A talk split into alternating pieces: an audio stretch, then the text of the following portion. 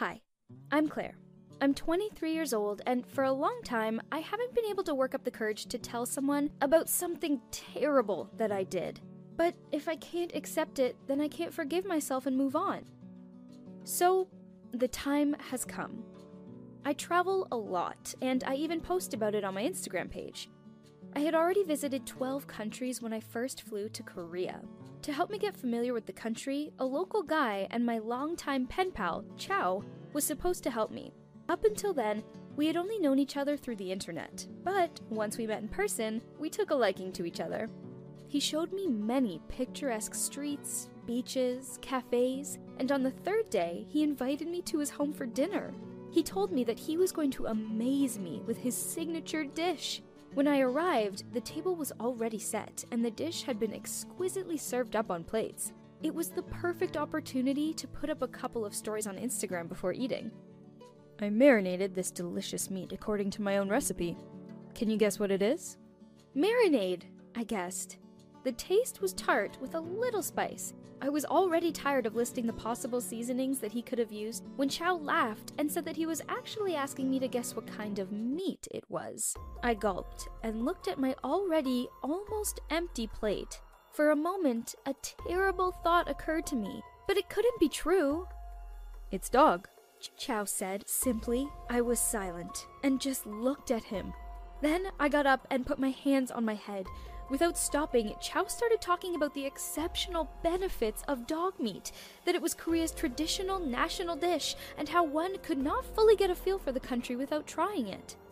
Idiot! How could you even think of doing that? Why didn't you think to warn me first? My Staffordshire Terrier is waiting for me at home. I have always had dogs since childhood. I was still screaming when I felt nausea rise up into my throat.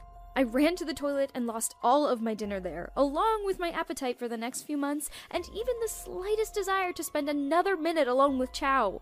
That very night, I changed my ticket and flew home in the morning. For a long time, I couldn't get over what had happened. I just really love animals, especially dogs. It does not even occur to me that they're edible. Because of the anxiety I was feeling, I even lost weight and developed an emotional allergy. At first, I went to a doctor for treatment until my mother advised me to consult a psychologist. Over time, things started improving. I still travel, and since that event, I have visited three more countries. But now I always find out what the food that is offered to me is made of before trying it. Why do we have to study logarithms? Will they help us with stockbroking?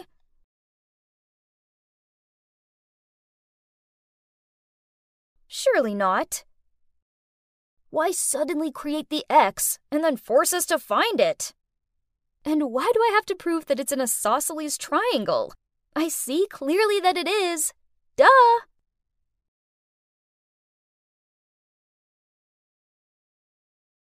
Then I received the note back saying, what are you two talking about? I just figured that another kid had intercepted it. So, with my eyes still glued to my level 3692 of Candy Crush, I scrawled back, Keep your nose out of my business, and then handed the paper over without looking. Ahem. But your business is taking place in my class. I slowly looked up and saw that it was my teacher. Oh, dang. Busted again! Looking over, I saw Brett with his big, guilty face. Ugh, he should have been more careful. Okay, you. And you. Out! Hmm, you're probably wondering how I'm such a pro at this pose. Well, it's because I've done it a thousand times. And that serious woman over there is Mrs. Megan, my math teacher. I swear, she totally has it in for me. Okay, let me tell you the story. Once upon a time, there was a girl who, due to an unexpected accident with a trash can and an ill placed skateboard, ended up arriving a teensy bit late for her exam. But the teacher refused to let her in and also failed her. Grrr. Yeah, that girl was me, Lexi. Thus, from that moment forth, she became my arch enemy. So, during her boring lecture, I threw a paper plane at the board and said, Miss, you've spelled arithmetic wrong. I suppose spelling is a bit hard for a numbers person like you. It's okay. Clearly, my comment got to her, as during that same class, she picked on me to graph a function. Huh, easy peasy. So I created a masterpiece that made her eyes roll, and the whole class found it hilarious. And as expected, she gave me a lengthy lecture on my childish behavior and even threatened to call my parents. Poof! Yeah, good luck with that, as unless it involved business, then my parents were practically impossible to reach. Besides, I was just having a laugh. Mrs. Megan needed to lighten up. So I secretly stuck a piece of paper saying free hugs on her back. I lurked behind a tree and watched as all these people surrounded her. She looked so bewildered as she tried to navigate past them while having no idea what was going on. ah, the good old days. Suddenly, Brett patted my shoulder and told me 30 minutes had passed and we needed to go back to class. My butt hadn't even touched my chair when I heard a patronizing voice say, You shouldn't act like that.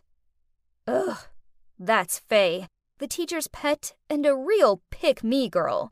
Every time the teacher asks a question, she wriggles her arm in the air and squeaks out, Me, me, me! Mrs. Megan only likes her because she always laughs at her boring jokes. Oh well, I may have no proof, but in my experience, Faye's definitely not as innocent as she looks. Don't say I'm jealous, because I'm 100% not. You probably think I hate school, but it's still way better than my so called home. Ugh.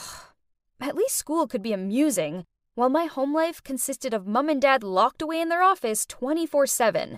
I can't remember the last time either of them cooked dinner. So takeaway it is. So I'm texting Ben, my super sexy BF. He's been studying in France and he's back today. I've missed him so much, but unfortunately, I couldn't pick him up from the airport because of, you know, school. And tonight he has a family party, but we're meeting up tomorrow. Yay! Let me see your face, sweetie. I miss you. You know what? Today that teacher gave me detention again. Really? She messed with the wrong one, didn't she? Definitely. I will retaliate tomorrow. She'd better watch out. Okay, but don't end up in after school detention, as I want to see you. You know, my mom's also a teacher, but she's not that much. Oh, by the way, she's here. You want to say hello? Yeah, sure. Hmm. Ben, it gets on my nerves whenever I think of that meek. Before I had a chance to finish my words, a person popped up on the screen. Mrs. Megan! Lexi? OMG! We both gave each other stunned, open mouthed stares. It looked like the screen had frozen. Literally. Then, just when I didn't think it could get any worse, suddenly a familiar voice broke the silence. Oh, Ben has a girlfriend? Let me see her. Huh? That's. Faye! Oh, my days, this is too much to process. My two enemies were in the same frame. Shocked, I ended the call. Right after, I received a text from Ben saying, Don't worry, my mother may look super serious, but she's kind. And the girl is Faye, my neighbor. We've known each other since childhood, and she's cool. This was so crazy. now I'd have to face them both every day, knowing that they are associated with my BF. Oh, the future is as dark as night. And yeah, this is the beginning of the series thusly entitled Living with My Future Mother in Law and My BF's Annoying Female Best Friend. And since then, things at school turned weird. For our class Halloween event, which had a Toy Story theme, Mrs. Megan was in charge of handing out the parts. Faye was Bo Peep, and she had this really cute outfit. While me, I was stuck as Mrs. Potato Head. My outfit was so lame and one of my googly eyes kept on falling off. Ugh! It was so embarrassing. But I couldn't say anything. I couldn't mess with her anymore, as I still wanted to be with her son. Ugh. Worse still, math class became an endurance test. I was so sick of being compared to that goody two shoes Faye. Lexi, if you spent more time studying and less time painting your nails, you'd be a top student like Faye. Poof! Faye caught on to what was going on and also started playing tricks on me. One time in class, when I was dozing and Mrs. Megan was correcting the homework, I overheard, This symbol shows that A is not equal to B. Faye then turned around and whispered, Just like you, you're not equal to me. And you don't deserve my Ben either. What? Ben is mine, not hers. I bared my teeth and was about to say something when that brat started pretending to cry, saying that I was picking on her. Out! Mrs. Megan came to us with burning eyes. We were walking out when, in a sympathetic tone, she added, Faye, you stay. I returned to my meditating pose, but, ugh, I couldn't shake off my anger. How unfair!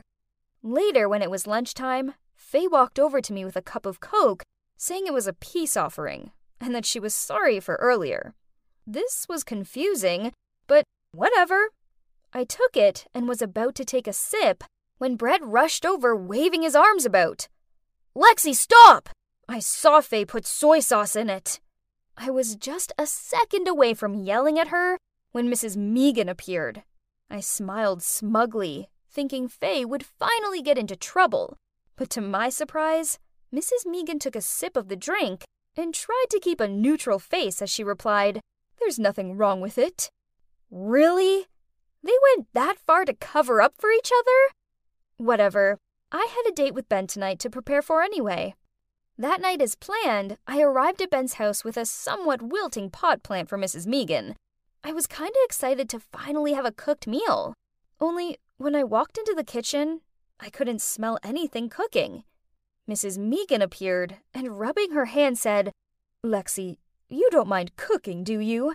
It's just been a long week of drawing diagrams. My hand kinda aches. Seeing the situation, Ben immediately came to help but she reminded him that he'd agreed to fix a pipe or something. To be honest, I'd never touched a frying pan before. But I mean, how hard could it be? I'd make pancakes, though it's not really suitable for dinner, but I'd seen them on a five minute crafts and they were clearly a breeze to make. Only, it didn't go to plan. In situations like this, it's important not to panic. But, yeah, I panicked. I needed a plan B, Quick! In a rush, I threw away all the evidence of the failed pancakes and ordered food online. After all, thanks to my workaholic parents, this was my forte. I instructed the delivery person to come to the back door, so Ben and Mrs. Megan would be none the wiser. Expectedly, at the very first bite, Ben and my mother in law praised me profusely for my food, and Ben even joked that I should join the next season of Master Chef. Yo, I will rate this restaurant five stars for sure. Mrs. Megan suddenly dropped her spoon, so I quickly bent down to pick it up, only she leaned down and whispered sarcastically, I order from Sydney's too. Their sauces are divine. Oh, busted! Then, halfway through the night, this man showed up and apologized for being late. Turns out he was Jim, Faye's father, but Faye wasn't coming over as she was out with friends. Happy days! I watched Mrs. Megan and him touch a tissue box at the same time by mistake, and then blushed? Huh? Oh, I get it. She liked him. Now it made sense why she was always sucking up to Faye. Have you thought about remarrying?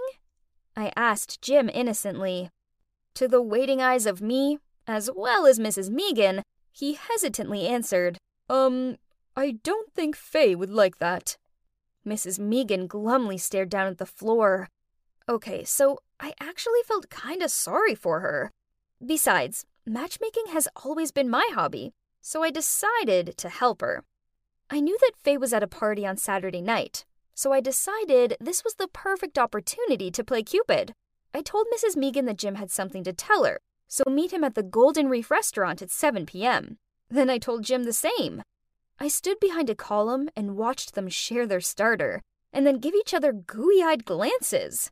Then Jim reached out and took Mrs. Megan's hand. They were looking at each other passionately when Faye suddenly rushed in from nowhere, and angrily slammed her bag on the table. So, this is it? My teacher and my dad? For real? F- f- Faye, why are you here? Jim stuttered. No one can ever replace Mom! Then she turned to a dumbfounded looking Mrs. Megan. Turns out you were only being nice to me to get my dad.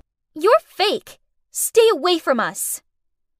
Mrs. Megan covered her face with her hands, then quickly left. Geez, Faye was brutal. And however annoying Mrs. Megan was, she didn't deserve that. You! Faye shouted. Uh oh, her gaze fixed on me.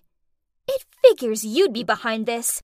Keep your big nose out of our family business and start caring about yours instead. Guess this is what lack of parental care does to a kid. I stared at her, speechless. Those words should have driven me mad, but for some reason, I only felt sad and so guilty. I really just meant well. So, first thing at school the next day, I swallowed my pride and went to Mrs. Megan's classroom, where she looked lost in thought as she marked homework. I coughed to clear my throat, then said, Miss, I'm sorry. I honestly was trying to help, but now I realize I should have minded my own business. I'm also sorry for being a jerk in your class. She was silent at first, then replied, It's okay, as I've come to realize that you and I aren't so different. We both have complications in the way of finding love. Guess it's really not easy to get approval from your parents' family, huh? She smiled and gently stroked my hair before continuing. You're such a smart and kind girl, and I always knew you could do better in class, that I must have been too harsh on you. I'm sorry, too. I smiled back at her, and at that moment, I felt like all of our previous conflicts melted away. And I realized that I shouldn't neglect my studies.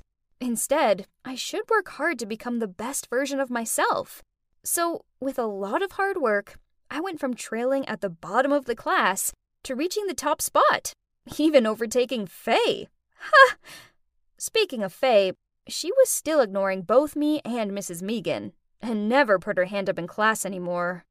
But then a rainbow flame experience in the chem lab changed things.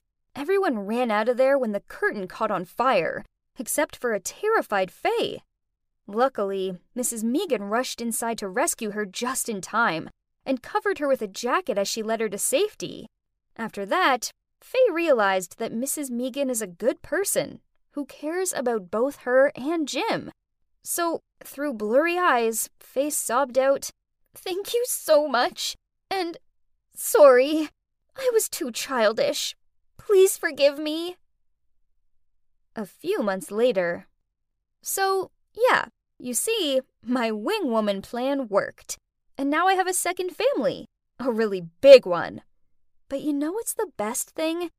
That is, I no longer have to order food online anymore, because I will stick to here, and my mother in law will cook for me. It was March 31st. A normal day, right? Well, yeah, but not tomorrow. Nope. As it was April Fool's Day.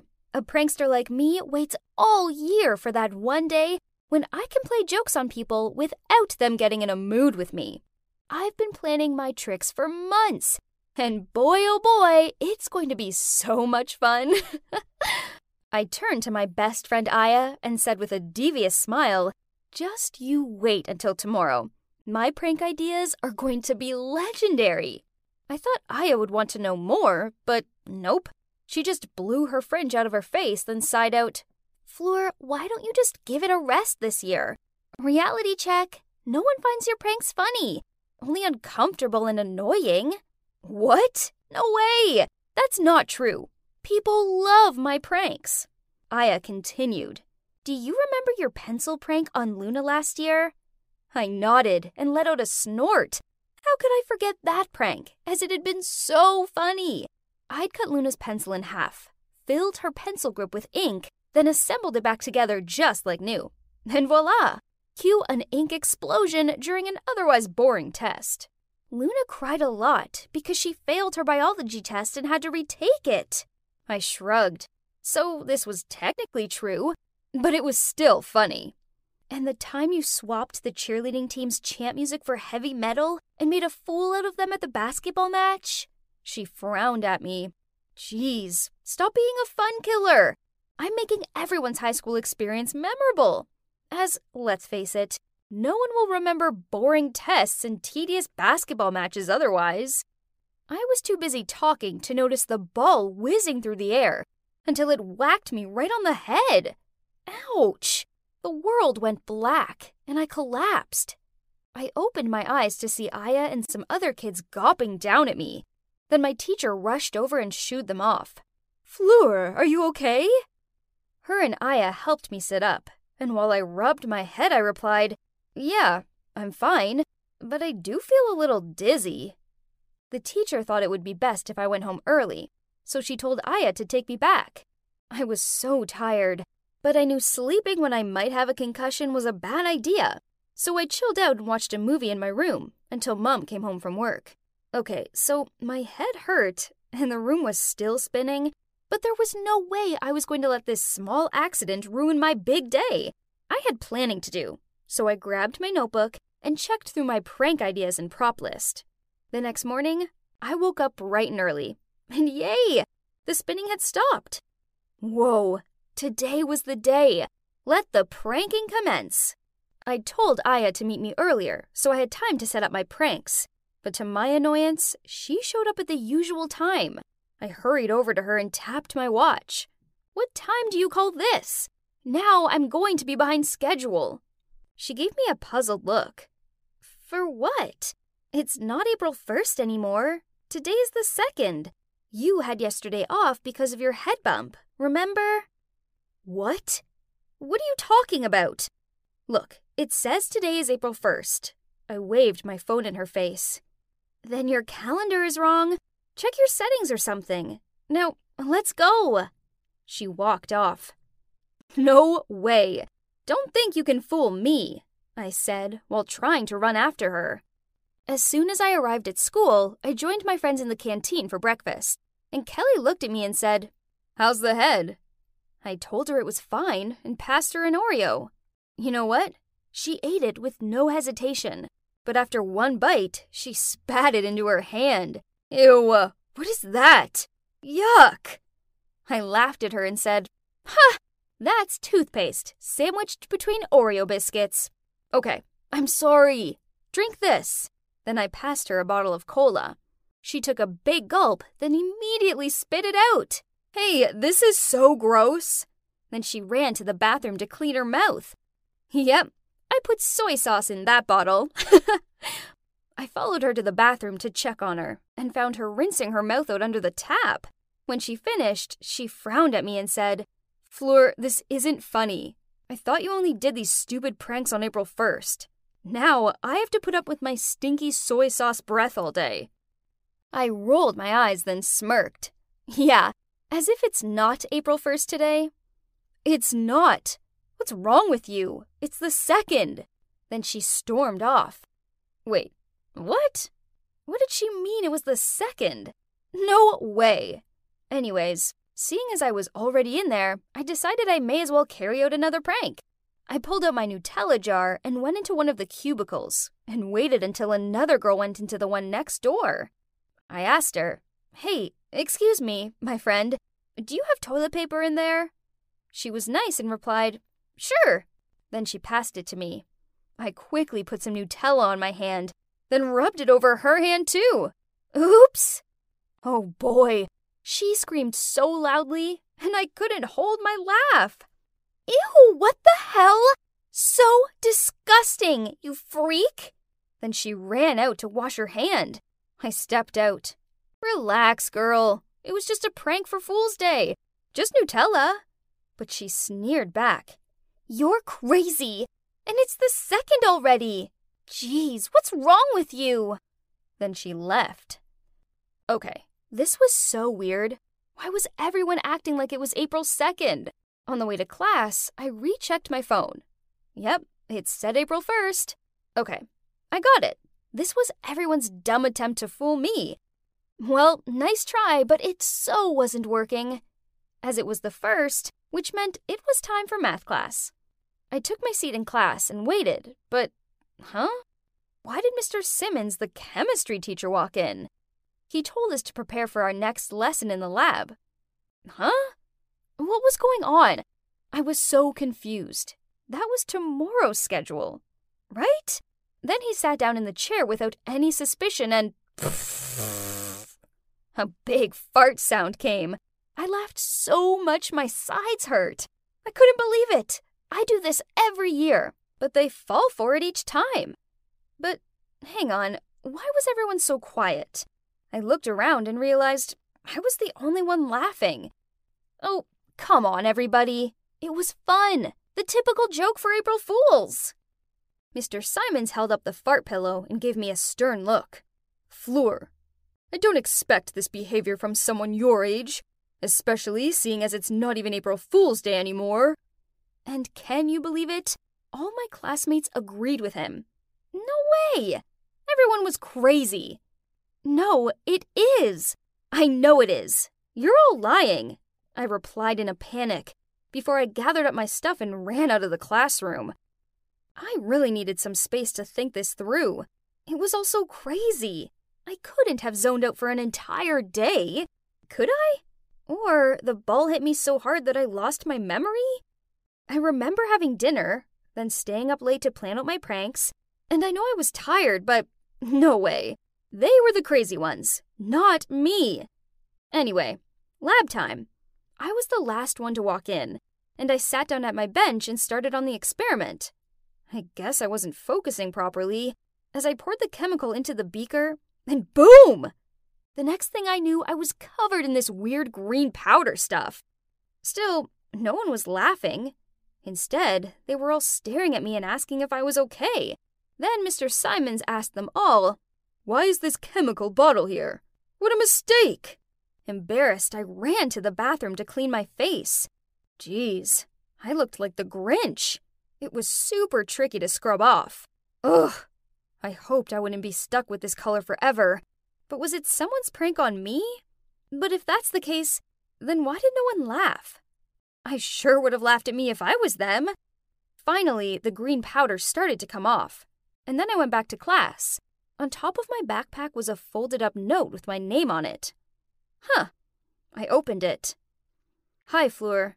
There's something important I want to tell you. Meet me in the hall after class. Devin, X. My heart instantly fluttered. I'd had a crush on Devin for like forever. But. Oh. I got this. This had to be a prank. Everybody knew I liked him, so they did all of this to embarrass me. Devin must be involved this time. I glanced over at him, and he smiled, then gave me this cute wave. Whatever, this was definitely too good to be true. Enough! I wasn't going to let everyone laugh at me anymore. So, as I followed Devin to the hall, I took a sip of water, but I kept it in my mouth. Then, when Devin stopped walking and turned to face me, I squirted the water up into the air like an elephant, then said, Ha! Gotcha! I'm no fool. He wiped his face onto the back of his sleeve, then looked me straight in the eye and said, Fleur, I have feelings for you. I waited until today to tell you, as I didn't want to do it yesterday on April Fool's Day, as you'd probably think it was a joke. So why do that to me? I stared at him speechless. The highlighted words that I'd heard were feelings, yesterday, and April Fool's Day. I started laughing a fake laugh, but then it turned awkward, because his serious expression didn't budge. You're kidding, right?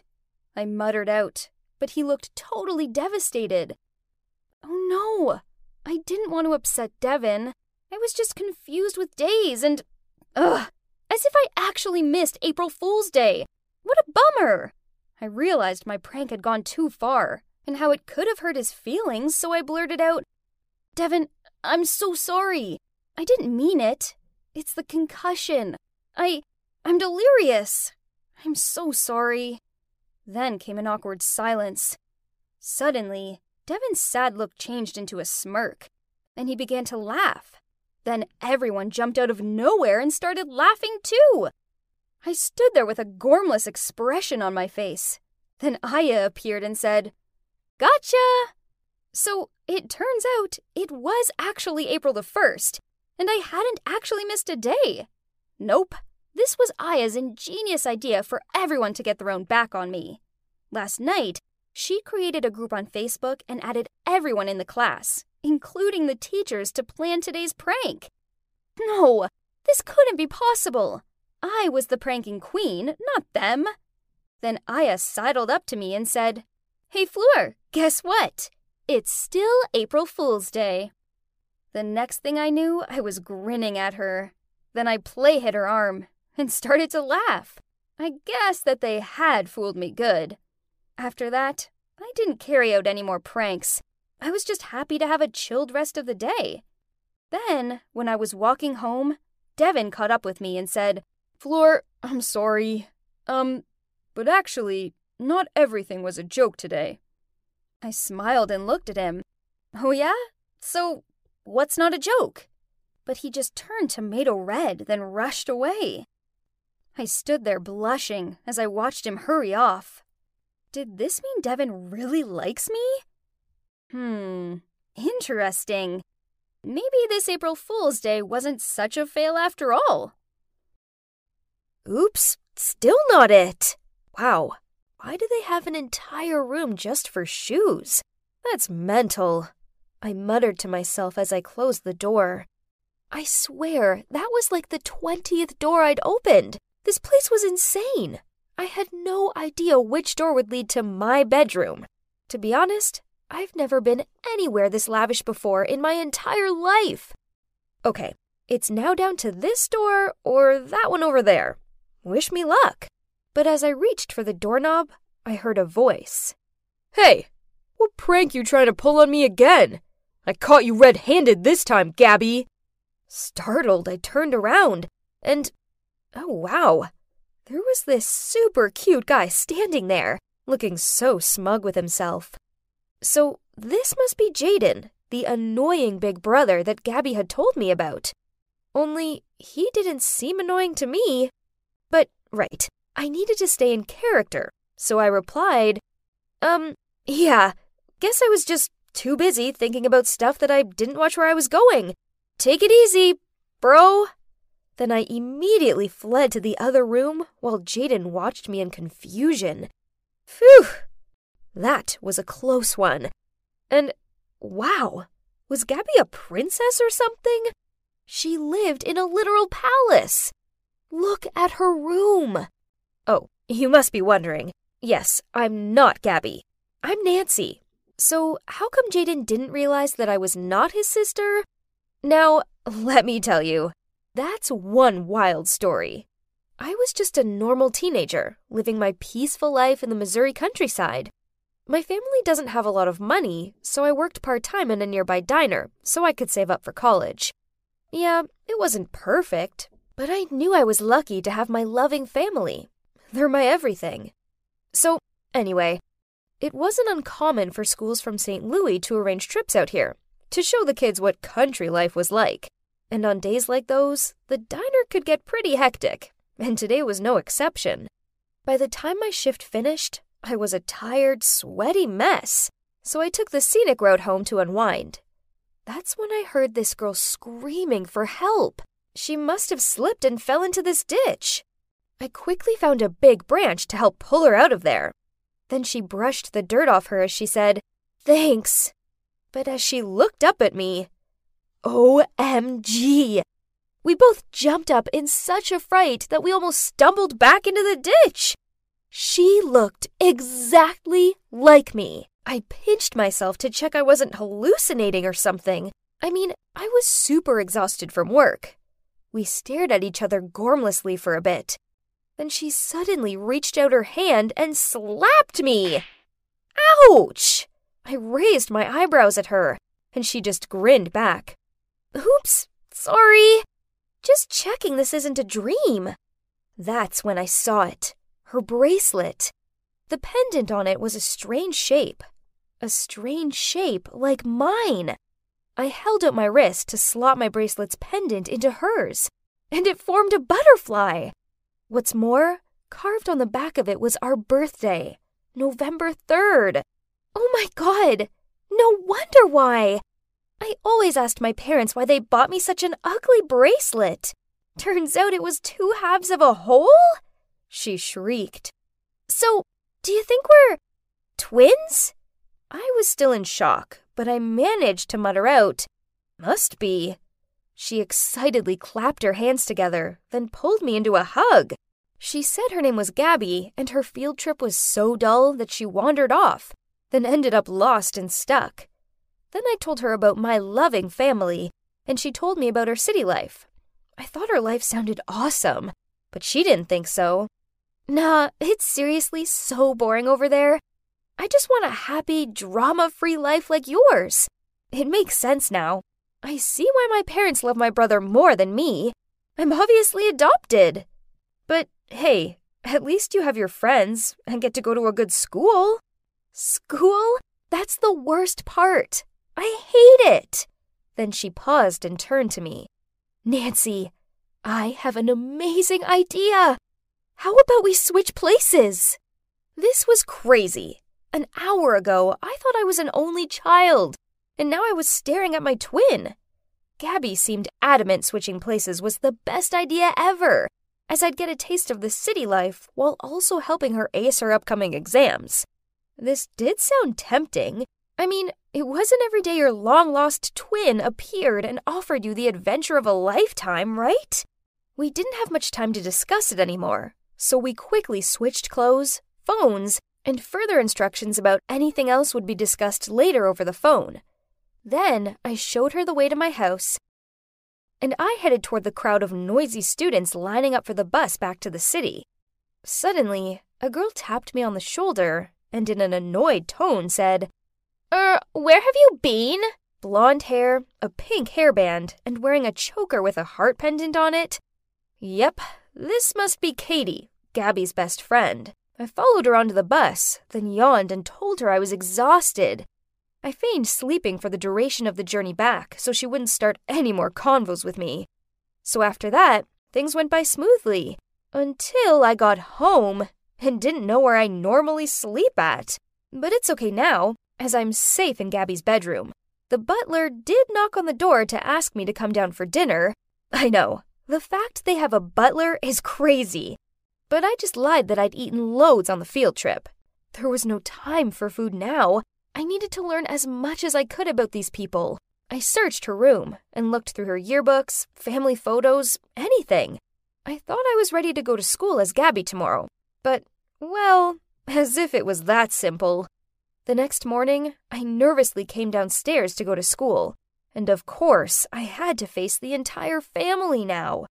Upon seeing me, the small talks all came flying at me. How was yesterday's trip, dear?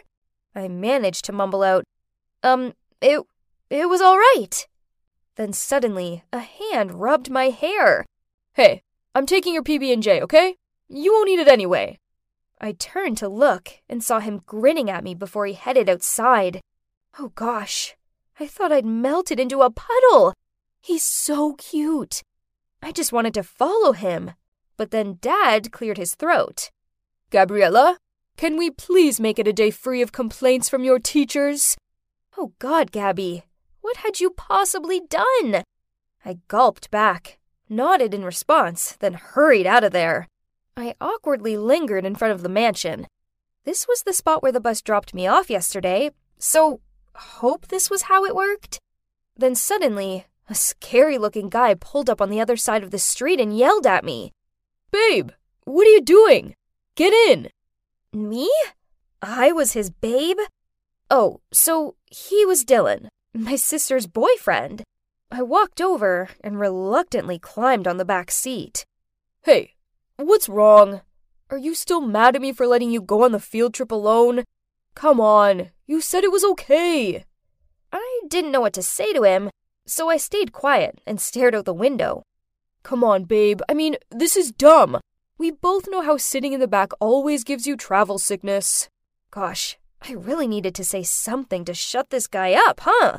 No, it's totally fine between us. Um, it's just that I feel a bit under the weather. I need a little rest, that's all. And it's more spacey here. Well, that seemed to quiet him down, but I kept on catching him giving me odd looks in the rearview mirror. Look at him! Ugh! Gabby and I might be twins, but our tasting guys couldn't be any more different. Dylan looked like the bad boy type green hair, a nose ring, and drove some flashy sports car, while I prefer sweet and funny guys, like Jaden. But I didn't want to accidentally ruin my sister's relationship either, so when we got to school, I had to give him a peck on the cheek to make sure that we were cool. Yuck. His cologne stank. Luckily, I met Katie in the parking lot, so I followed her to class. Things were going great. At least, they were until we got to Spanish class.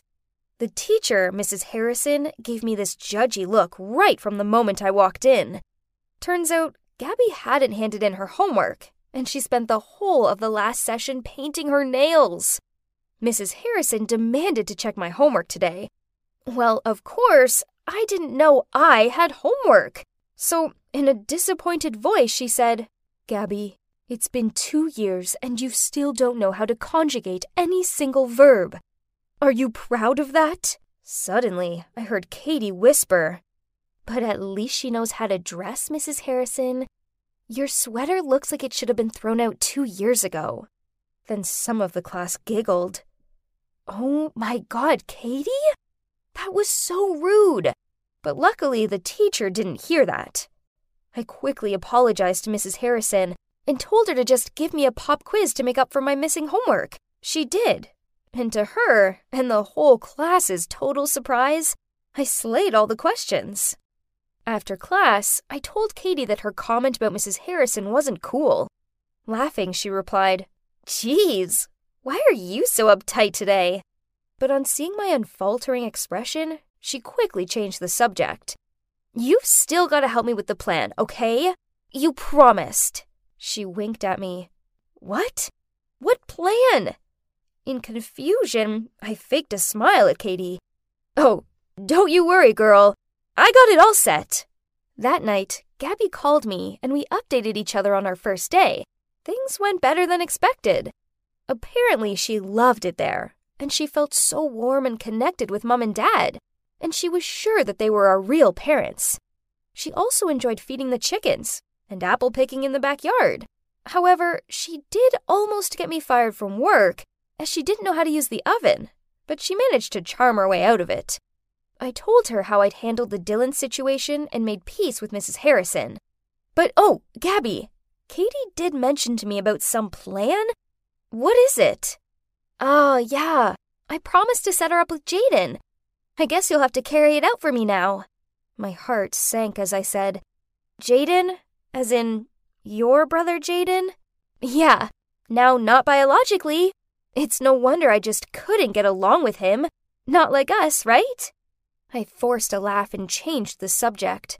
But, oh no, Jaden was far more suited to me than rebellious Katie. But, okay, this was Gabby's life, so I needed to make sure I didn't mess it up.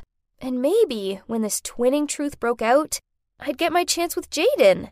For now, we agreed to continue living each other's lives. I suppose it was pretty easy, seeing as all Gabby seemed to do was hang out with her friends and avoid doing her homework. The only part I didn't like was setting Katie up with Jaden. And that's when things got complicated. Will we ever tell everyone the truth?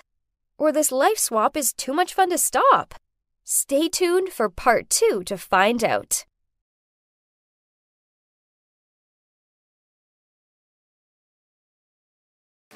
Hi, everyone. My name is Cassie, and I'm so perfect that all the boys lose their heads over me. However, at some point, all that changed. Well, I'm so perfect that I shine brighter than the sun. I mean, there's got to be a reason why all guys lose their head over me, and probably their vision, because I'm a real dazzler. Every one of them dreams of being my boyfriend, and I'm hoping amongst all this mighty crowd to find the one who'll also dazzle me with his brilliance, and ideally with some diamonds. Boys fight for my attention all the time. I'm used to it. Once, two boys even did a motorbike race for me. I sat bored in the bleachers of the stadium, painting my nails while they rode around. I have no idea what they were trying to accomplish. I left the stadium immediately after a local rich kid texted me. Oh, you have no idea how long I've been on the hunt for him. For the first time in my life, I had to chase someone, instead of turning around and laughing at the poor saps who tried to chase me. But unfortunately, I got my hopes up for nothing when Mark asked me out. He just invited me to a party, and then he just treated me like a friend. But it's better than sitting in the stadium and waiting for two idiots to finish a useless race. Anyway, I was enjoying my life as Miss Perfect. At some point, however, I sensed something wasn't right. In fact, I noticed various prophetic signs as early as this morning. For instance, my hair dryer stopped working. I accidentally broke a nail with a nail file. How is that possible? Well, somehow it is possible. I must have been cursed by some evil nail master spirit. Also, I was in such a hurry to get to school. I wore a shirt that totally didn't match the skirt. At first, I wasn't surprised that the boys weren't paying attention to me. After all, I wasn't in the best shape, and they must have noticed my broken nail. However, it turned out to be much worse. A new girl came to our school who wowed absolutely everyone with her beauty. Even Mark, who I'd been chasing. That's when I knew I was screwed. Not only was she more perfect than me, I wasn't even in the best shape that day. And the new Miss Perfect also noticed my broken nail, my flawed hairstyle, and my horrible shirt. Who is that? I asked my classmate. Her name is Rebecca, and she's joining our class. What? She's going to be our classmate? Oh no! As soon as the new girl walked into class, I was afraid that all the guys were going to choke on their drool. How pathetic and ridiculous they looked. I just sighed heavily and sent out a group message that I was inviting everyone to the party on Saturday. After all, I've been in the school longer than Rebecca, and I've built up quite a reputation. Plus, my parties are legendary. But no one showed up on Saturday. I, of course, was outraged, so I tried to find out where everyone had gone. As it turned out, Rebecca was also having a party that day, and everyone went to her place because she had a pool and a cool DJ was playing. This is outrageous! I yelled out. I was so angry, I smashed a carafe full of punch. I couldn't take it anymore and I went to the party too. I wanted to know what I was being traded for. There was lots of delicious food and drinks. Guys were swimming in the pool, and the DJ was rocking the crowd on the dance floor. Whatever, nothing fancy, just a regular party. Mine would be cooler. When Rebecca approached me with a tray of snacks on it, I gave her an arrogant look and smacked her on the arm. And all the food went flying onto the ground. Who do you think you are? You come to our school and decide you're in charge? No, that's not going to work. I'm in charge. You're nobody and will stay that way if you continue to show off. The new girl started crying. I was pleased with myself for bringing Rebecca to tears, but I didn't expect all the boys to turn against me. The boys immediately started calming her down. Why did you come here? You've only spoiled everyone's mood. Get lost! Their bluntness made me gasp for air. Rebecca was embraced by my admirers, and I was supposed to leave? What? Am I in a parallel universe? I had no other choice. I left the party in tears. The next day, I was in for a real shock. Mark gifted Rebecca a red Porsche. He was moved by the girl's tears that he decided to cheer her up. Happy Rebecca hugged the boy and kissed him on the cheek, while I burned with jealousy and anger. Porsche? Seriously? Just over some tears? If I had known it was that easy, I'd be throwing tantrums for Mark every week. I wanted to throw rotten eggs at that car, but that would probably ruin my reputation even more. Instead, I decided to be friends with Rebecca, and then after, I discovered all her secrets destroy her. But as soon as I approached the new girl, she was immediately surrounded by her high school football players, who used to carry me in their arms. Stay away from her. One of them said, I just wanted to talk. You already talked once and made Rebecca cry. We won't let her get hurt. You go near her again, and we won't let you get away with it. Got it? Threatened the other one. Holy crap, are they all crazy? Maybe Rebecca had some kind of magic and put a spell on all the guys. I thought nobody would ever look at me now, but I still had admirers outside of school. So I decided to start dating one of those motorbike guys who did a race in my honor back then. His name was Zach. He won, by the way. We drove up to the supermarket on this awesome motorbike, and we looked great. Right up until the moment when Rebecca and Mark pulled up in their limo. They made us look lame and ridiculous. At the store, Mark was buying Rebecca everything she pointed her finger at, and I had to choke down a cheap candy bar because my boyfriend spent most of his money on gas. Hey, I caught Mark by the arm and took him aside. Do you know she's taking advantage of you? Rebecca's a nice girl, and she's not capable of that. You, on the other hand, really liked my money. And you were the one who wanted to take advantage of me, so back off. He pushed me away and walked over to Rebecca holding a brand new purse. No, that's not how it works. If this little upstart thought she could outshine me, she's dead wrong. Because I wasn't about to give up without a fight. First, I decided to find out more about who Rebecca was. Luckily, my boyfriend's dad was a cop so I was able to get some information about her. Turns out, Rebecca and I went to the same primary schools. I immediately remembered an invisible girl who I used to make fun of a lot. No one ever noticed her because all the attention was on me. Was she now determined to get back at me? I also found out that one time, Rebecca got into a serious fight with some girl, and her parents got a fine. Hmm, why don't I just get her involved in a fight? Then her reputation would definitely be ruined. Well, why would you do that, Cassie? Zach asked, while waxing his bike. I want my reputation back. I want everyone to lose their head over me again. But you already have me. Why do you need others? The guy hugged me, and I wanted to scream at his stupidity. What do you mean, why? Zach was not the best option. I wanted guys like Mark, not poor guys on motorbikes. You wouldn't understand. It's, you know, a girl thing.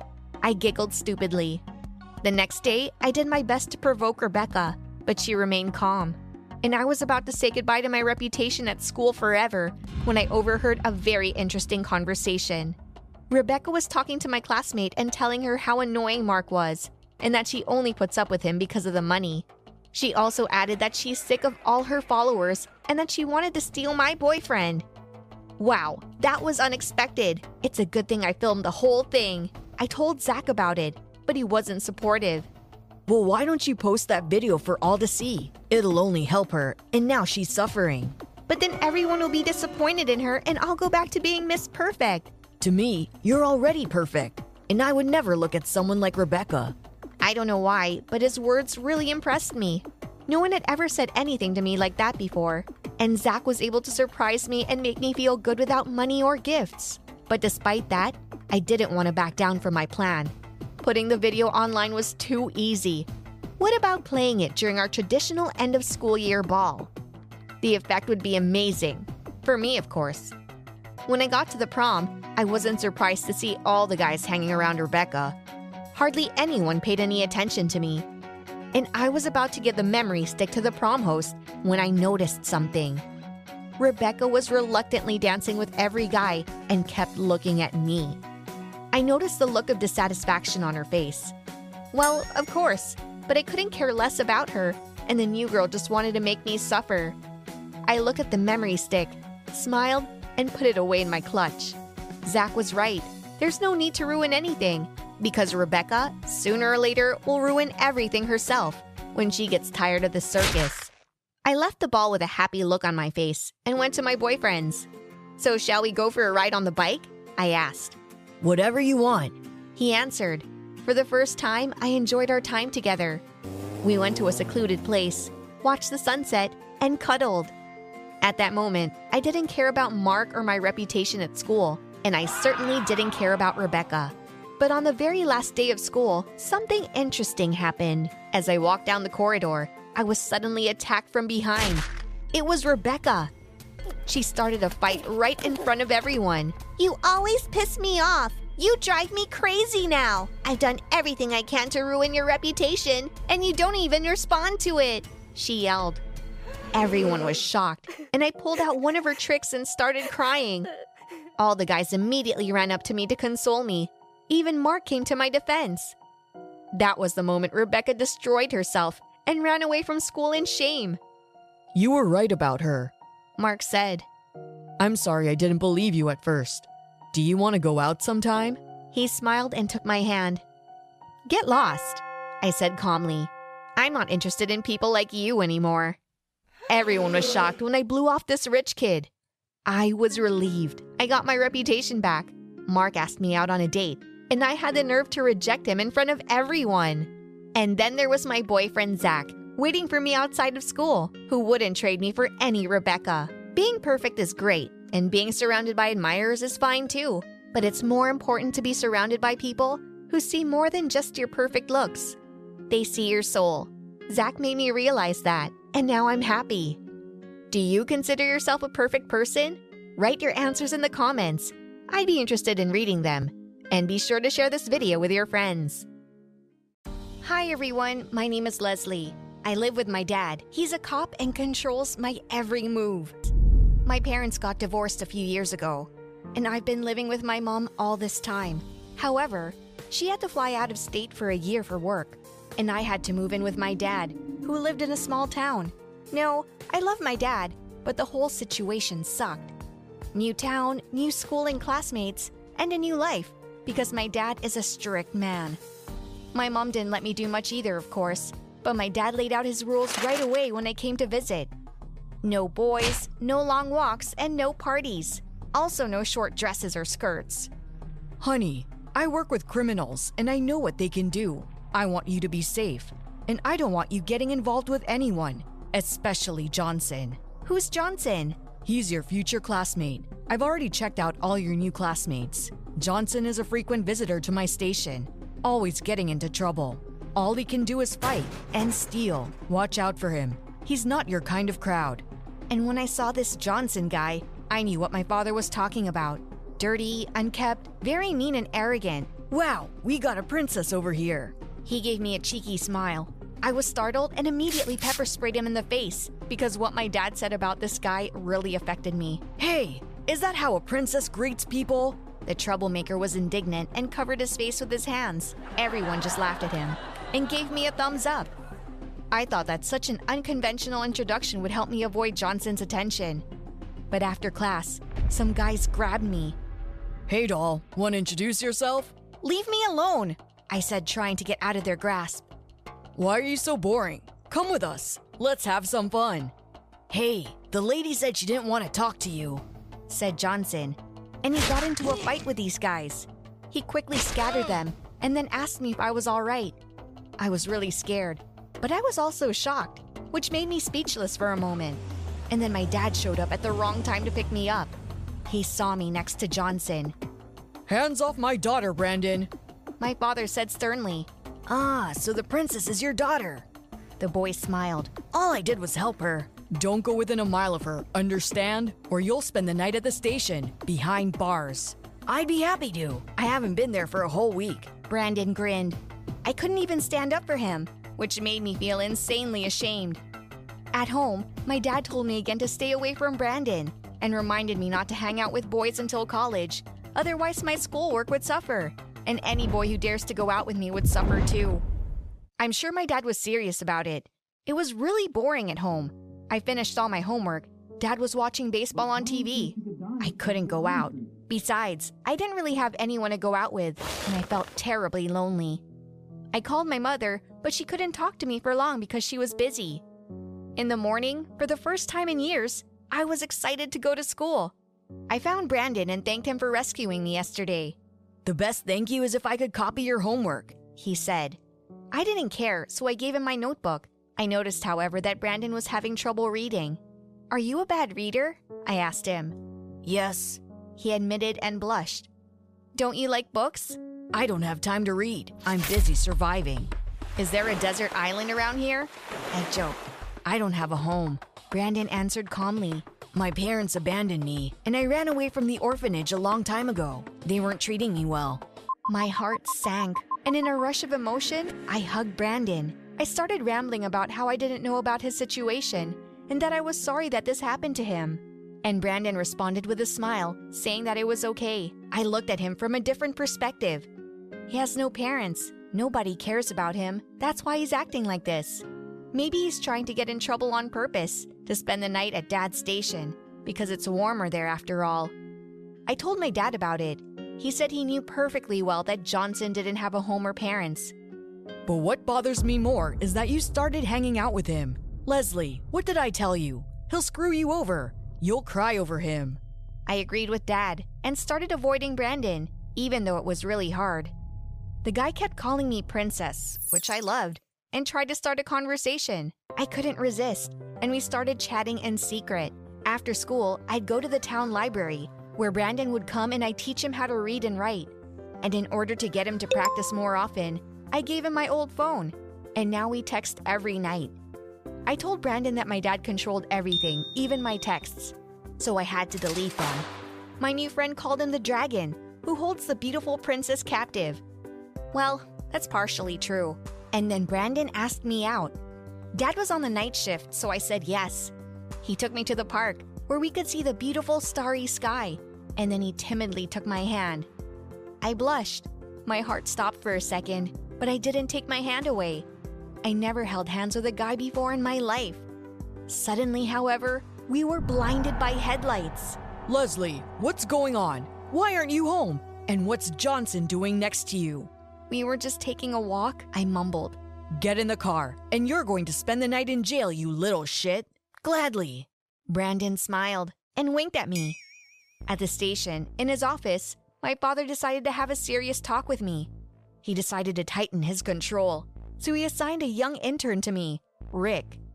Now he had to watch my every move. I freaked out and went home. In the morning, I walked to school accompanied by Rick. The intern was sympathetic, but he couldn't help but obey my father's orders. I was embarrassed walking around the school with a cop. The kids were looking at me sideways. Everyone avoided me. Well, I'll never make any friends here now, and I don't think Brandon is gonna talk to me after last night. But once Brandon was out on the street, he texted me right away. I told him about my situation and the cop controlling my every move. Brandon promised to do something about it, and in the evening, when my father went to bed, someone knocked on my window. When I opened the curtains, I saw Brandon. I immediately let the guy in the room. You're crazy, I said quietly with a smile. Dad is home. Yeah, but he goes to bed at the same time. I noticed that a long time ago, being at the station. Besides, I don't want my princess to get bored. I chatted quietly with Brandon. I went on to teach him. And then my friend confessed that no one had ever treated him with such kindness before, and he wasn't even comfortable accepting my help at first. Usually, everyone avoids me because I'm the school's biggest troublemaker. Princesses like you just look at me with contempt. And you, Leslie, are not like that. You're very kind. He took my hand again, and I couldn't resist kissing him on the cheek. We texted in class, and after school, we continued texting each other. Dad calmed down and finally got Rick off my back. He also noticed that Johnson hadn't been in a station in a long time. Meanwhile, I helped Brandon get a job at the car wash. You don't have to steal anymore to survive. My dad's friend works here. I made a deal with him. Your shifts will start after school. Thank you, Princess. You're a real lifesaver. A few days later, my dad told me he saw Brandon at the car wash. He was surprised because the kid was finally doing something right and started making money. I was pleased. Maybe dad would let us hang out. I secretly brought lunches to Brandon at work, and unfortunately, dad's friend reported it to dad. He confronted me in front of Brandon, but my friend stood up for me. Your control has turned Leslie into an uptight girl. She has no friends at all because of your intern, who's been following her around. Everybody's avoiding her now. Not up to you, Johnson, to decide how she lives her life. I'm her father, and I know best. You get on with your work and your life. Daddy asked Rick to keep an eye on me again. Only now I couldn't go anywhere after school, so I had to stay home all day. Brandon would come over in the evenings, but his visits became rare because of his night job. He wanted to get a flat so he could stop looking for a place to stay every night. And then one evening, while Brandon was visiting me, my father suddenly woke up. He had an emergency at work, so he came in to let me know. He was furious when he saw Brandon and told me I was moving back with my mother and I will never see this troublemaker again. Daddy, no, please! I almost begged. I said it all, Leslie. He took Brandon out of my room and drove him to the station. The next day, I was sitting on an airplane, crying. I loved hanging out with Brandon. I really liked him too. It was going to be hard for him to be without me. I mean, he had no friends and no support at all.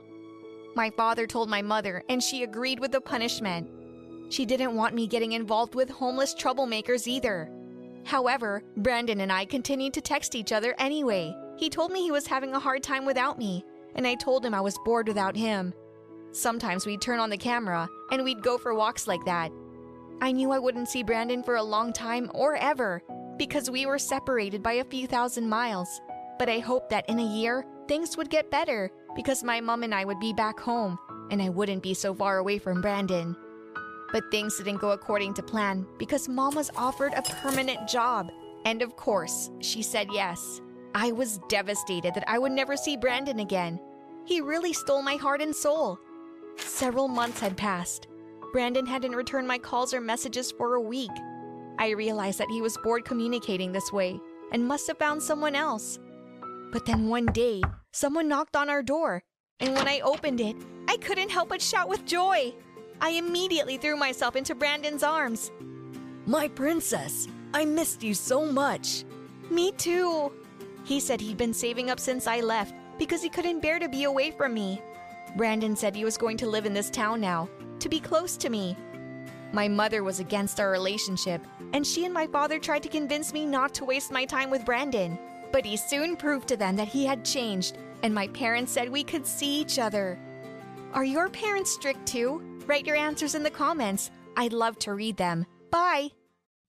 Hi, everyone. I'm Alice, and I really love pets. Do you have pets at home? As for our family, we have a cat and a lion. Yup, you heard right, a real lion. My dad is a veterinarian and my mom is a zoologist. She works for an animal welfare organization.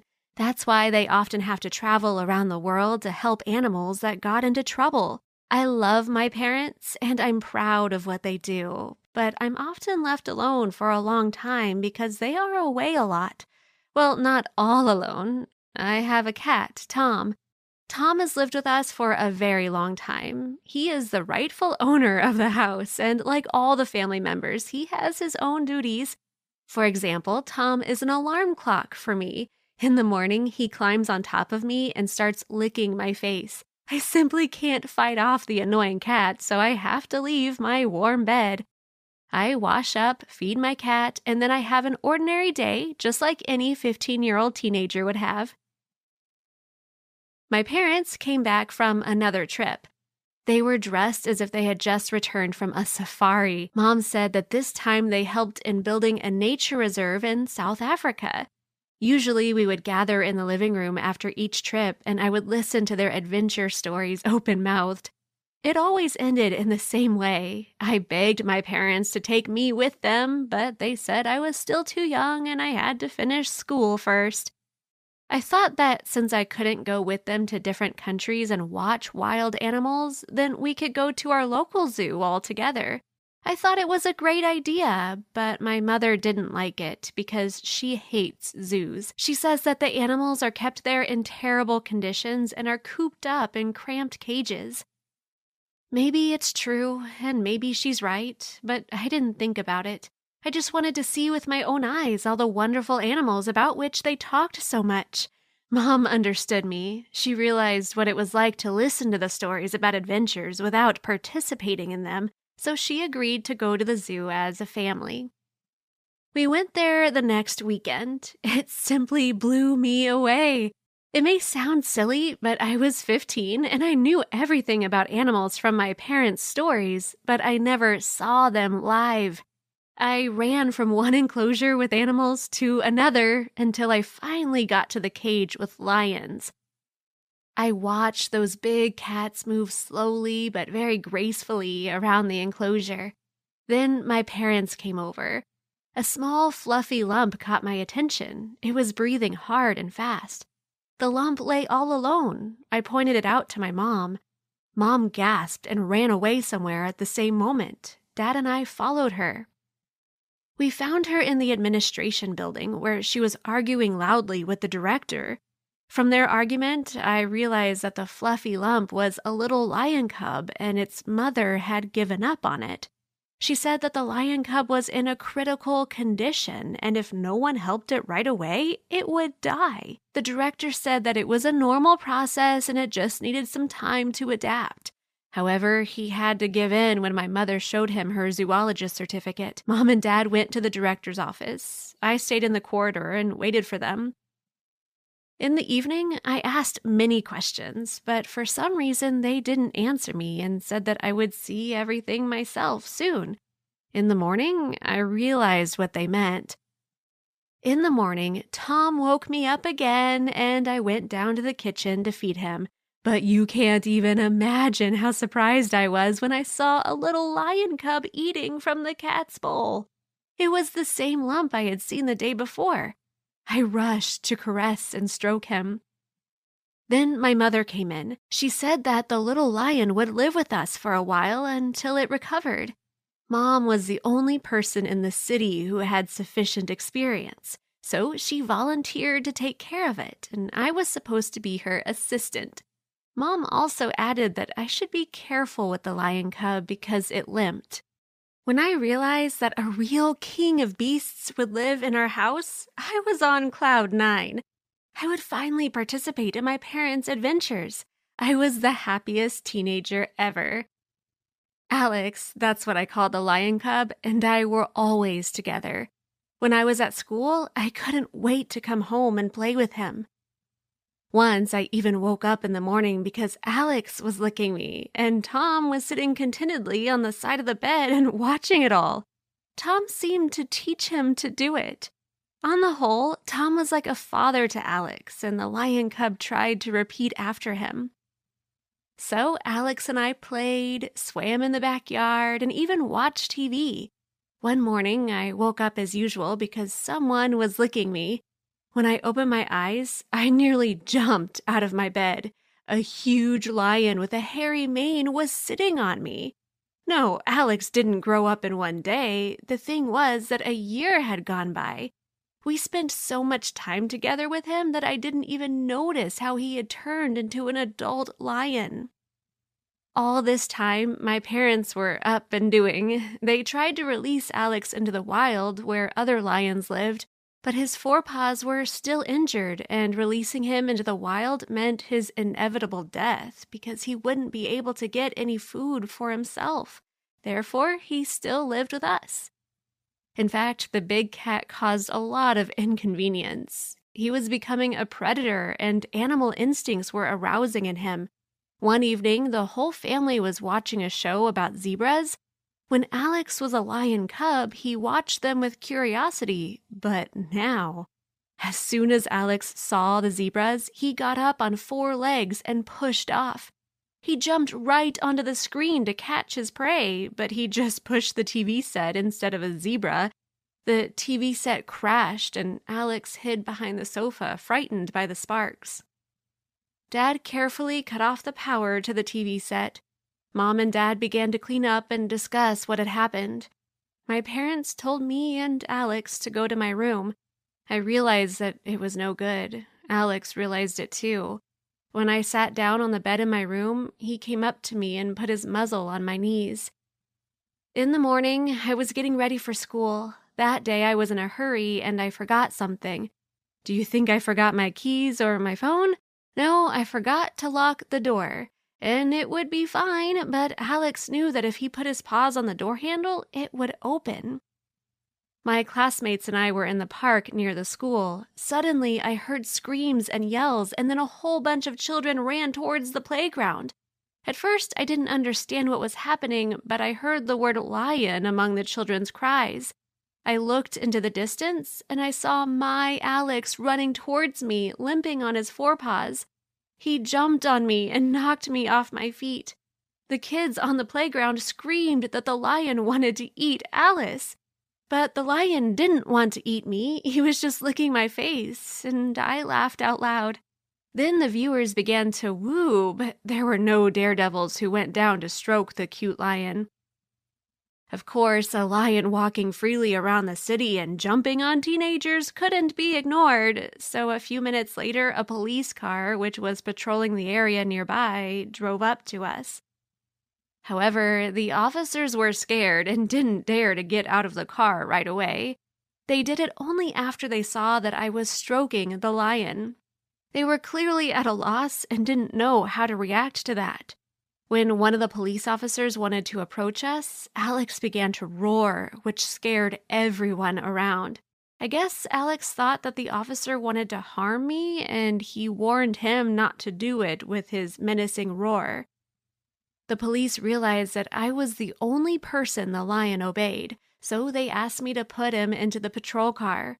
I followed their instructions in order not to frighten the others, at first, I sat in the back of the car, and then Alex joined me. We could hardly fit there together. The cops were scared, but the metal mesh between the back and front of the car gave them some confidence. However, I saw them jump up in fear whenever Alex roared. This amused me a lot, and I could hardly keep from laughing. The officers listened carefully to my explanations and talked to my mother on the phone. After that, they decided to take us back home. My parents were already waiting for us in front of the house, and they told us to go inside. The police officer said that they were obliged to inform the city administration to resolve the problem. Mom looked sad and told them that everything had already been settled. I found out at home how everything had been settled. It took my dad a lot of time to figure out how to tell me about their decision, but he worked up the nerve and said that they had finally found the right place for Alex. I began to protest and tell them that Alex shouldn't be released into the wild because of his injury and he could die there. I burst into tears. Mom said that Alex wouldn't go there. He wouldn't even get into the nature reserve. Alex would go to a wonderful safari park where he and friendly lions like him would play together. Alex and Tom came to the living room, both looking very sad. They seemed to understand that it was time for them to say goodbye. I wiped away my tears with my sleeve. Perhaps it was really the best solution because he would make new friends there, and there was clearly more territory than our small house. In the morning, the whole family, including Alex, went to the safari park. The director was already waiting for us there. Surprisingly, he wasn't afraid of Alex at all and even stroked him. He walked Alex to the enclosure. I must admit, the territory there was huge, unlike in a zoo. Before leaving, Alex licked my face, as he usually did in the morning. Then he turned around and ran away, limping. I saw him run to play with other lions. Seeing this, I realized that it was a better place for him. My parents noticed that I was upset. Dad smiled and said that I could visit him every weekend. I was very happy because I wasn't ready to let Alex out of my life. And I realized that he wasn't ready either because then I heard his roar when we left. Don't be afraid, Alex. I'll see you next Saturday. Do you have unusual pets at home? Tell me about your animals in the comments, like the video, and be sure to subscribe to our channel. Save big on your Memorial Day barbecue, all in the Kroger app. Get three pound rolls of juicy 80% lean ground beef for $3.49 a pound with a digital coupon. Then get select varieties of flavorful Powerade, Body Armor Super Drink, or Arizona tea for 77 cents each, all with your card. Shop these deals at your local Kroger today, or tap the screen now to download the Kroger app to save big today. Kroger, fresh for everyone. Prices and product availability subject to change. Restrictions apply. See site for details.